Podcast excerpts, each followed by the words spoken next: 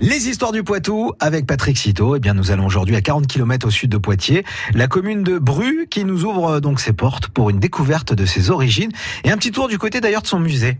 Situé au cœur du village, le musée Expo de Bru vous propose huit salles d'exposition, un espace où les œuvres des sculpteurs, peintres et artisans d'art se renouvellent tous les deux mois. L'historial du général d'Empire Rivaux de la Raffinière, qui a habité la commune, vous attend à l'étage. Vêtements des années 1900, exposition permanente des 15 000 papillons du monde entier et présentation du patrimoine de la commune à travers des photos d'hier et d'aujourd'hui. Ils sont également à votre disposition. Le musée de Bru est ouvert jusqu'au 16 décembre, les samedis et dimanches de 14h30 à 18h et sur rendez-vous. Et quelle est l'origine d'ailleurs du nom de la commune? Eh bien, elle remonte à la période gallo-romaine.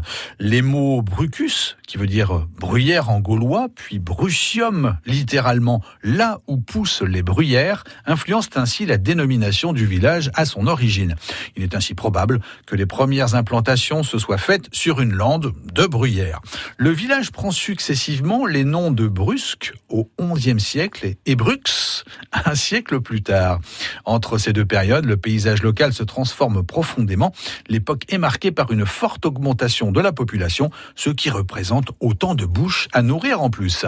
Les seigneurs et les abbés incitent donc les paysans à défricher les forêts et les terres incultes afin d'augmenter la production agricole. Bru suit a priori ce schéma. La commune prend finalement le nom qu'on lui connaît aujourd'hui au milieu du XVIIe siècle. Et qu'est-ce qu'on peut voir donc à Bru? La commune possède plusieurs bâtiments importants dont deux châteaux des 15e et 16e siècles. L'église Saint-Martin de Bru est pour sa part une église romane probablement du XIIe siècle. Elle repose sur un sarcophage mérovingien retrouvé sous le sol de la nef. L'église a été classée monument historique en 1914.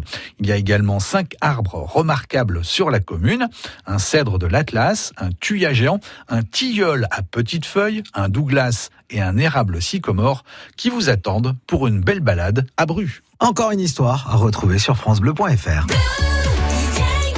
France Bleu Poitou.